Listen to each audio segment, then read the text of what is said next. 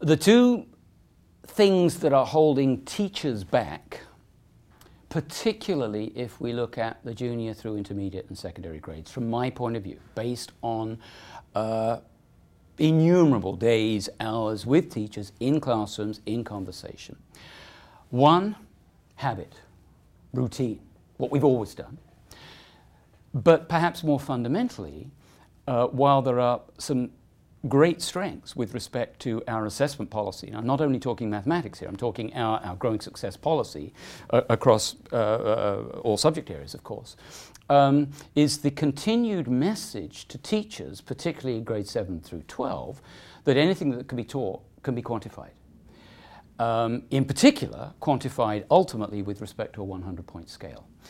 That fact of the Ontario assessment policy, from my point of view, is holding teachers back from engaging in best practice more than anything else, because the notion that I ultimately have to express student learning according to a one hundred point scale just sets in motion, speaking of bad backward planning, if ultimately I have to get to a one hundred point scale, then everything I do working backwards from that will be predicated on enabling me to get there. So, for example, I need to test everything using a multiple of ten, would be one example. And yet, we have in Growing Success, we have in Ontario, the tools in our policy, in our curriculum documents, to truly move away from a norm reference model, because a one hundred point scale is wonderful for ranking kids one against another. one hundred points, it's wonderful if you want to rank kids, to have one hundred points on which to do it. And then you can talk about, well, this student is one percentage better than that student. But then throw into the mix our Ontario Achievement Chart, which identifies four levels of qualitative demonstration of skills and understanding. From my point of view, a fabulous shift in practice. So, for example, in the mathematics classroom, teachers understanding that the most important mathematical learning involves deep, complex thinking, problem solving, creativity, analysis. I mean, the curriculum is immensely rich in terms of identifying the depth of learning that needs to occur. But if teachers are constrained by, and, and with uh, understandably feeling that they're constrained by, uh, that one hundred point measure, then a lot of the good practice, the qualitative assessment, which is what has to happen. If a student's problem solving deeply, and we know how complex that is. Have I read the problem? Do I understand the problem? Do I know what's given and what I have to find out? Have I got multiple ways of approaching this problem? If I try strategy one and it doesn't work, do I know to go to strategy two? Having done all of that, have I solved the problem? How do I know if I've solved the problem? How do I communicate my solution to a variety of audiences? That's incredibly rich learning.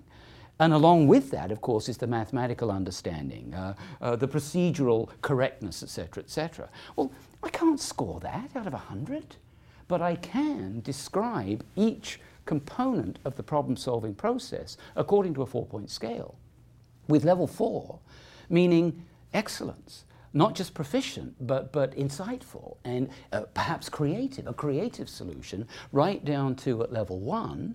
It's not a failing performance, but the student is showing some evidence of everything I'm looking for. Those kinds of rich descriptions, according to observable indicators, are happening in a lot of our mathematics classrooms. Now, we go to parents and we talk about the resistance, and I do hear arguments, well, we would get rid of the percentage scale, but parents demand them and universities demand them. Well, it's interesting because that's not my experience. I do numerous parent sessions each year, where I spend maybe an hour talking to them after, after dinner about what's changed in assessment. And they're really grateful to hear what's changed. And g- give me, give me twenty minutes with parents, and they will end up, rather than arguing for the percentage scale, they will say, this makes sense. So rather than ranking my child against other children in the room, you're actually talking about rating their performance according to a public scale. I get that. So what's with the percentages? Parents understand this when what's changed is presented in a way that, that makes sense to them.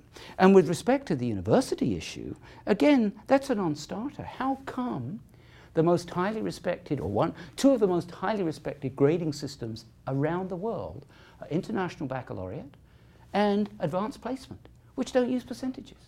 So it's just not true. The issue of what practices are holding us back, um, fundamentally there is a problem with, with um, the policy, which is absolutely fixable.